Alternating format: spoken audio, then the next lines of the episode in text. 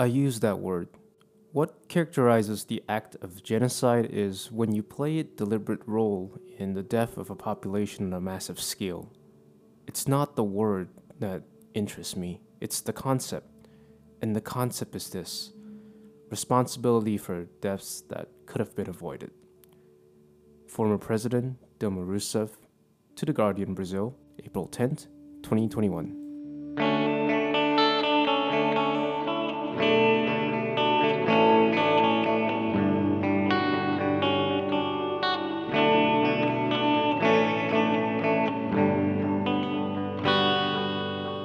Welcome to The Politics of Pandemics, Episode 22, Just a Little Flu, Part 4.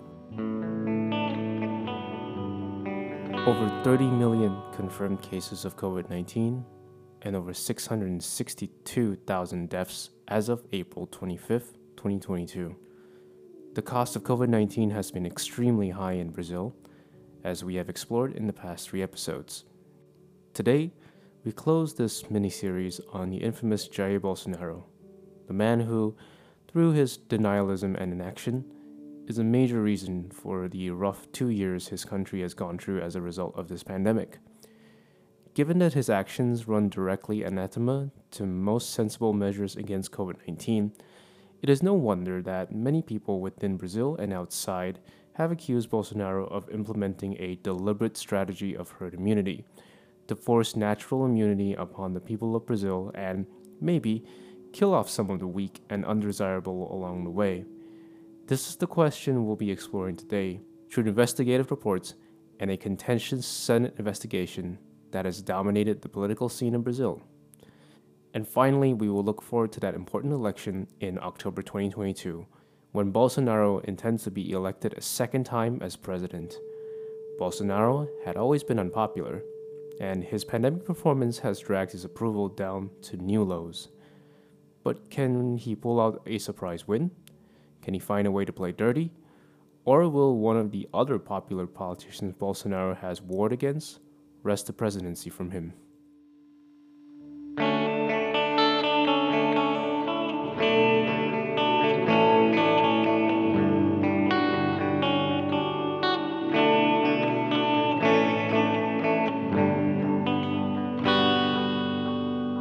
I want to circle back to the report called Rights in the Pandemic that we mentioned previously. Released in January 2021, it became just the first of many, many reports damning the Brazilian president for deliberate malice in the pandemic and to specific groups. To quote Conectas Directos Humanos and the researchers at the University of Sao Paulo who authored the report, quote, "The results dispel the persistent interpretation that there was incompetence and negligence from the federal government in the management of the pandemic. On the contrary, the systemization of data, although incomplete due to the lack of space for publishing so many events, reveals the government's commitment and efficiency in favor of the widespread dissemination of the virus over the Brazilian territory, clearly stated as having the objective of restarting economic activity as soon as possible and at whatever costs. We have previously detailed how local and state governments have often implemented their own measures to fight the pandemic, local lockdowns and mass mandates, as well as having to organize their own vaccine drives. But where assistance is needed from the federal government, like medical supplies and some form of national plan, Bolsonaro has not only refused responsibility, his government has actively blocked states from carrying out measures. Like when Bolsonaro blocked Sao Paulo Governor Joao Doria from purchasing vaccines early and delaying the vaccine program by about a month. Or not addressing oxygen shortages to Manaus, instead pushing ivermectin, hydroxychloroquine, and other unproven treatments. The report itself details other examples, like Bolsonaro vetoing a project that offered financial compensation to workers incapacitated as a consequence of their work in containing the pandemic. Quote, "The hard and high-risk work of prevention and fight against the pandemic is discouraged, while failure to act is stimulated." But alongside this obstruction of governmental work is, quote, "a political discourse that mobilizes economic ideological and moral arguments, besides fake news and technical information lacking scientific proof, with the aim of discrediting public health authorities, weakening public adherence to health advice based on scientific evidence, and promoting political activism against the public health measures needed to contain the spread of COVID-19. The president is always the loudest voice in the room, and Bolsonaro repeating falsehoods and fake news for years muddies the waters, making attempts at public health even more difficult than it already is. A majority of Brazilians ended up taking the vaccine, yes, but a plurality also took ivermectin and hydroxychloroquine. More dramatically, we saw how a riot by Bolsonaro supporters forced Manaus to cancel a lockdown on Boxing Day 2020, which led to the horrific COVID-19 wave that bred the Gamma variant. And when the established order, like the courts, defy Bolsonaro, he attacks the establishment. This is part of a larger pattern attacking the judiciary, the state, and unfriendly state and local governments, ostensibly because they struck down his orders or criticize him or are just trying to implement something that he doesn't like mask mandates and vaccine passports. Those just became individual salvos in a larger assault against Brazilian democracy and institutions, one that many Brazilians fought and died for to create after a decades-long brutal dictatorship. Bolsonaro's supporters often take to the streets in loud proclamations of support for their man, sometimes turning violent. There was even talk of an insurrection in September 2021 model after the January 6, 2021 insurrection in Washington, D.C. in support of U.S. President Trump, though thankfully that did not happen.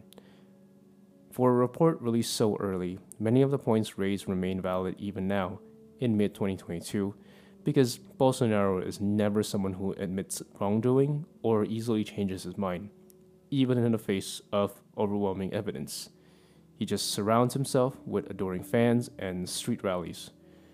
Meanwhile, the chorus of criticisms and cries for help grow louder and become harsher, as more and more figures use terms like genocide to describe what Bolsonaro is doing, which is probably why, in April 2021, the Brazilian Supreme Government ordered the Senate to investigate the government's handling of the coronavirus crisis.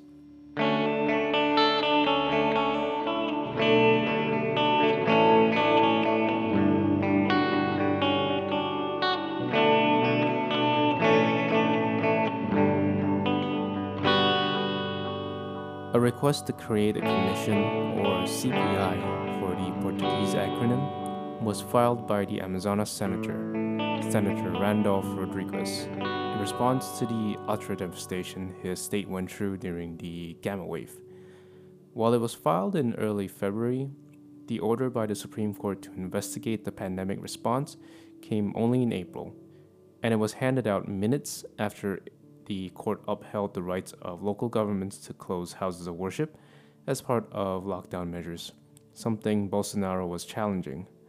These decisions would further drive a wedge between him and the judiciary, and would also start a contentious political and media circus that would keep criticisms of Bolsonaro's tactics in the news for 6 months. One of the lines of questioning was something that came up repeatedly. Were Bolsonaro's actions incompetence, or, as the CPI put it, an attempt to implement vaccine-free herd immunity done on purpose, a cruel Darwinian ploy to weed out the weak and undesirable in Brazil through hundreds and thousands of deaths? Can the people be stronger as a whole? While we know now that people can and have contracted COVID-19 multiple times, the disproven idea of natural herd immunity is something that many denialists still point to. For Bolsonaro, it is alleged that this herd immunity belief and many other denialist ideas were pushed by a shadow cabinet. According to testimonies, including those of Luis Mandetta, Bolsonaro's first and fired health minister, who resigned over disagreements on COVID policy. That shadow cabinet, or parallel cabinet as some translations call it, included people like Federal Deputy Osmar Terra, Dr. Nise Yamaguchi, and Carlos Wizard, fringe figures who fed Bolsonaro ideas he wanted to hear while superseding his actual cabinet and experts, Despite being a doctor, Osmar Terra has been one of the key proponents of Bolsonaro's anti-pandemic policies. Right from the start, Terra downplayed the severity of COVID-19, saying on March 18, 2020, quote, "This epidemic, in my opinion, is going to be smaller and with much less damage to the population than the H1N1 epidemic, for example, an opinion that he has repeated again and again and never retracted." Terra advocated for ivermectin, opposed any lockdowns, and consistently and wrongly predicted the pandemic would end in a few weeks or months. Most importantly, he advocated for herd immunity, dismissing the idea that the virus would mutate or that people would get infected repeatedly, and declaring that the pandemic would end without the need for vaccines. That was in late 2020, as Bolsonaro vetoed an early purchase of vaccines from China. He also said in September 2020, thanks to herd immunity, the Amazonas state would not have a second wave of COVID. We all know what happened next. Like Terra, Nise Yamaguchi was also a doctor who advocated for hydroxychloroquine and thus managed to get Bolsonaro's attention. Both she and Terra were both speculated to be candidates for health minister anytime the last one left. Neither actually got the job, but Yamaguchi was one of the several doctors and officials that drafted a COVID-19 policy for Bolsonaro, one that included hydroxychloroquine and other improvement methods, superseding the actual health ministers and experts. According to the CEO of Anvisa, Brazil's health regulatory agency, Yamaguchi was at a meeting to implement the change in the package insert for chloroquine to combat COVID-19. These are just a few of the many witnesses that appeared in front of the panel, which became a circus both within and outside the halls of power. Pro and anti-Bolsonaro senators quibble publicly over the points of the testimony, over whether witnesses lied and should be arrested, over the actual existence of the parallel cabinet feeding Bolsonaro alternative ideas. Dr. Yamaguchi and the Health Ministry's Secretary of Management and Labor, Mayra Pinheiro, testified as well. Both advocated an early treatment regimen that included chloroquine, and Yamaguchi claimed people who advocated for the baseless treatment were politically persecuted. Contrary to her claims, some doctors who advocated for the more conventional treatments and measures often testified that they were shut out, their requests ignored by the government. Jair Bolsonaro, of course, never testified. Throughout the course of the 6-month investigation, he denigrated the panel as politically motivated, that it was a joke. At one of the many rallies that he held through 2021, Bolsonaro declared that only God would take him out of Brasilia, putting on a brave face against his falling popularity while he threatened the democratic institutions of Brazil. In July, while in the middle of the investigation, Bolsonaro said, "They want to accuse me of genocide? Now, tell me, in what country have people not died?" I am skimming a lot with regards to this long investigation, like the accusations of corruption and the minutiae of negotiations regarding vaccines and other supplies. The senators did not, though, and in the end produced a nearly 1,200-page report detailing, all the crimes Bolsonaro and others under him have committed through the pandemic. The report charges Bolsonaro himself with 10 counts, including crimes against humanity, as well as dozens of charges against his allies and his sons, also politicians. While the report removed references to genocide and homicide that were part of earlier drafts, the document still made some bleak accusations, many of which we have detailed before, but someone new, like how the Butantan Institute in Sao Paulo, the largest vaccine manufacturer in Latin America, offered the vaccines repeatedly to the government and was turned down, or how evidence of corruption in one vaccine procurement contract was presented to Bolsonaro and summarily ignored. In short, Bolsonaro and his administration, quote, omitted and opted to act in a non-technical and reckless manner in the fight against the pandemic, deliberately exposing the population to a concrete risk of mass infection. The report, which recommended charges and impeachment, was presented to Attorney General Augusto Aras at the end of October 2021. Aras, being a close ally of the president, did not charge him with anything. This was expected by almost everyone. But the real purpose of this panel was to lay bare many of the facts regarding Bolsonaro's COVID policy and to ensure Bolsonaro's denialism isn't the only voice in the room when it came to the still ongoing pandemic. The panelists were more blunt, like Senator Renan Calheiros, who said, "It is the responsibility mainly of this president, this serial killer, who has a death compulsion and continues to repeat everything he has done before." Bolsonaro was quick to repeat everything he has said before, and upon the conclusion of the report, declared the report biased.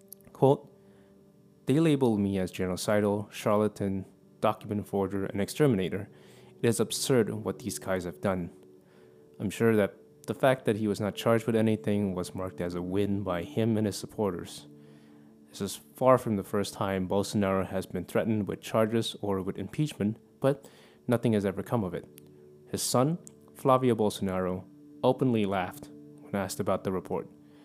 In the long 3 years of his presidency, Jair Bolsonaro has weathered every attack, and while extremely battered, he is still in power.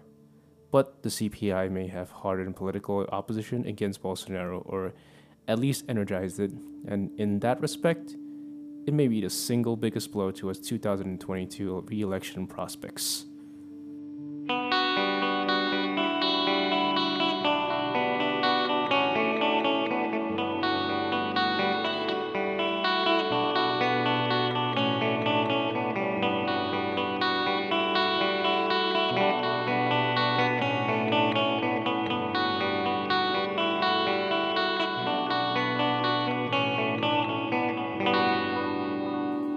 Let me make two caveats before I continue. First, an obviously unpopular candidate can still win the election if their opponent is even more hated, or if political machinations work in their favor, or if some political shenanigans are afoot, like how Bolsonaro won the first time.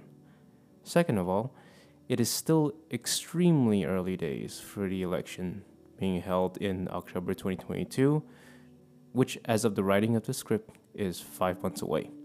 Third, looking at the trends for Bolsonaro's job approval, there was a notable decline beginning from January 2021, so Bolsonaro was already suffering politically even before the CPI, but the panel likely suppressed any support he may have regained through the duration of the inquiry. But the panel likely helped suppress his support to an all-time low.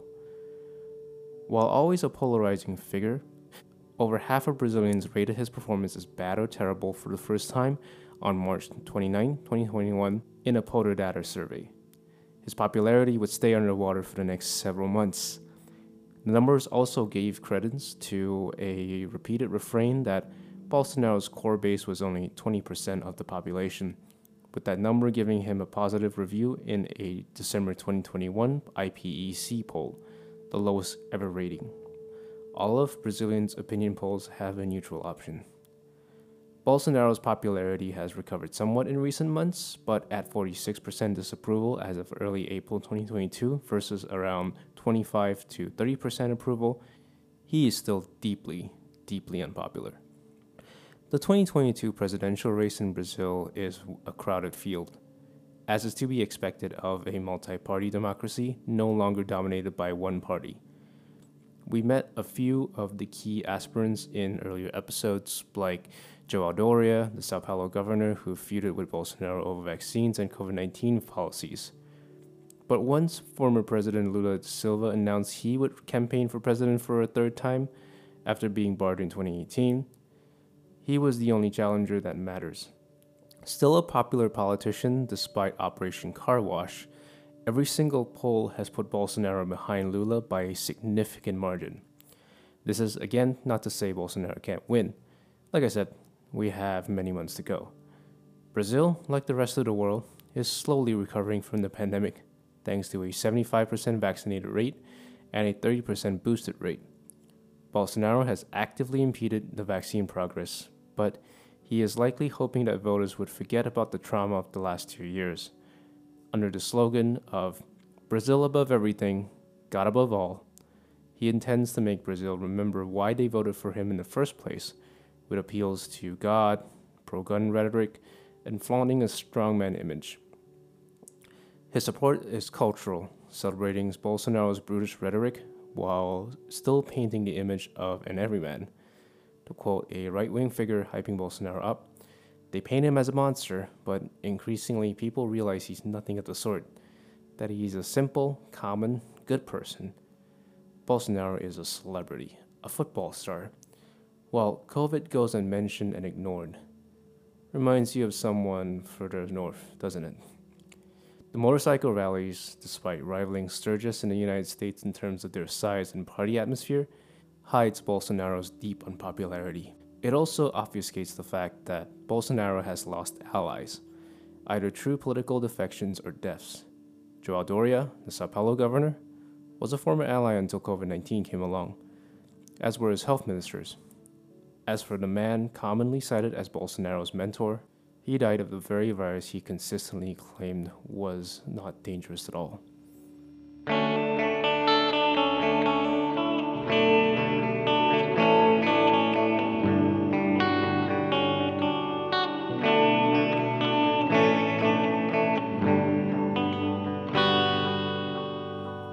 Bolsonaro has always been portrayed as a product of the military regime and constantly advocated for a return to those dark times when democracy was non-existent and leftists were tortured and killed en masse.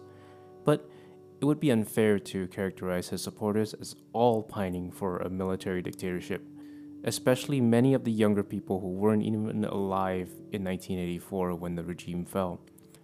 Just like many other countries, the far right in Brazil evolved and modernized, driven by conspiracy theories and a fervent fear of liberalism. They take the older ideals that Bolsonaro's generation had of fervent anti-communism and rabid misogyny and gave it a 21st century sheen.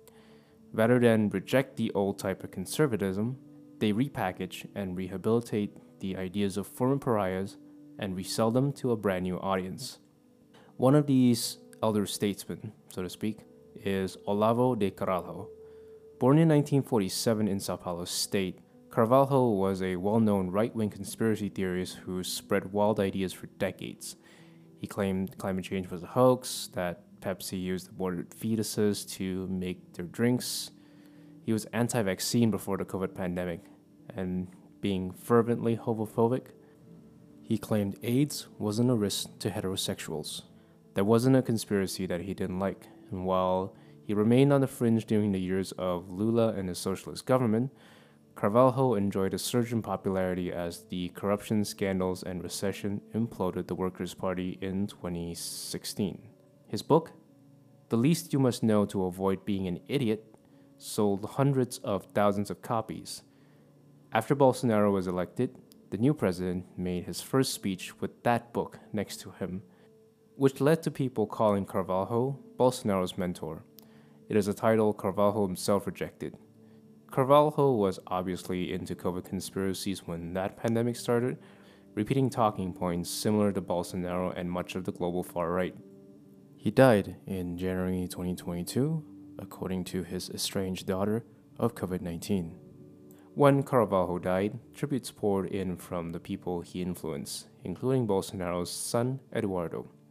He and his brothers, Flávio and Carlos, were all politicians in their own right. Eduardo and Carlos in particular are prolific social media users and actively stoking their father's far-right base, organizing and attending events as well as attacking their father's political opponents like a Greek chorus. Eduardo has been active in courting US-based right-wing organizations as well, who have really been the guiding light for Brazil's young conservatives. Eduardo attended the US-based Conservative Political Action Committee, or CPAC, an annual conference that has become a must-attend event for Republican politicians and right-wing media figures. And when CPAC held events overseas for the first time last year, they chose Brasilia and Budapest in recognition of Bolsonaro and the Hungarian illiberal leader Viktor Orban. Eduardo was in attendance for both. Meanwhile, traditionally conservative media in Brazil have largely turned against the president over time, due in part to his disastrous response to COVID-19 as well as his persistent attacks on democratic institutions. After all, Bolsonaro is just one flavor of conservatism in Brazil, and they can pine for stability as old-school conservatives do. In response, this new far-right has turned to social media as well as apps like Telegram and WhatsApp. Telegram in particular, with its encryption, large rooms, and unmoderated forums, has become extremely popular, especially amongst fringe politicians and figures who want to spread their views without the interference or pushback from more traditional news media. Bolsonaro and many far-right figures have even made a home in one of the several right-wing social media experiments opened by Americans as an alternative to Facebook and Twitter, with official Bolsonaro accounts on Telegram, Parler, and others. There's a rather large network of Brazilians on Getter, Trump's social media site, and Parler. If this sounds awfully familiar to anyone who knows American politics, that's because the way the right wing in the US built themselves from Donald Trump has become a template to Bolsonaro's base, borrowing not only the infrastructure, but also the basic ideas and the rhetorical style. The far right have created a self-sustaining echo chamber that keeps their base loyal and muddies the waters for the larger landscape of Brazil, which is why, no matter how many scandals he has or how many people he has killed, a large minority of Brazilians will never abandon Bolsonaro. The question now is it enough to keep him in power in October 2022?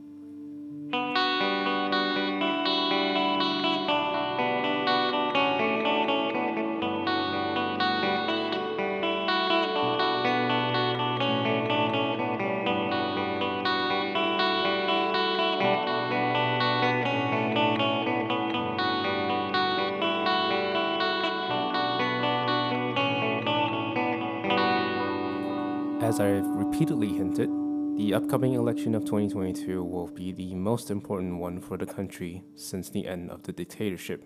There is a fear that Latin America's biggest democracy may not be won for long if Bolsonaro or his supporters decide to fight the results, currently skewing against his favor. Or if Bolsonaro actually wins fair and square and solidifies his administration not as a fluke brought on by a massive scandal, but as a permanent political force that changes the country forever. This is important because for many, the COVID-19 pandemic isn't really over.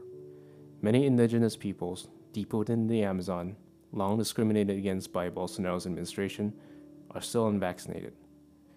The residents of the favelas are still struggling, despite touting the economy repeatedly. Millions under Bolsonaro have suffered. Supply chains have been permanently broken as many are left to fend for themselves. The virus is still around, still lethal, and will be around, and if Bolsonaro is re-elected, we may hear about horrific COVID-19 waves again and again in the country for years to come. Sources for this episode can be found in the episode description. For correspondence and corrections, please message me on Twitter at PolyPandemicPod. I also have a Patreon now, which you can help support the show at PolyPandemicPod. No member rewards plan yet, but I will thank you at the end of the show if you do contribute. Regardless, I would like to hear from you, your story of dealing with this pandemic or any disease, and if you like any suggestions for future topics you would like me to look into. I apologize once again for any mistakes, truncations, and pronunciation errors I have made in the preceding episode. And finally, get boosted, wash your hands, and always be critical of any information you consume, including this podcast. Thank you.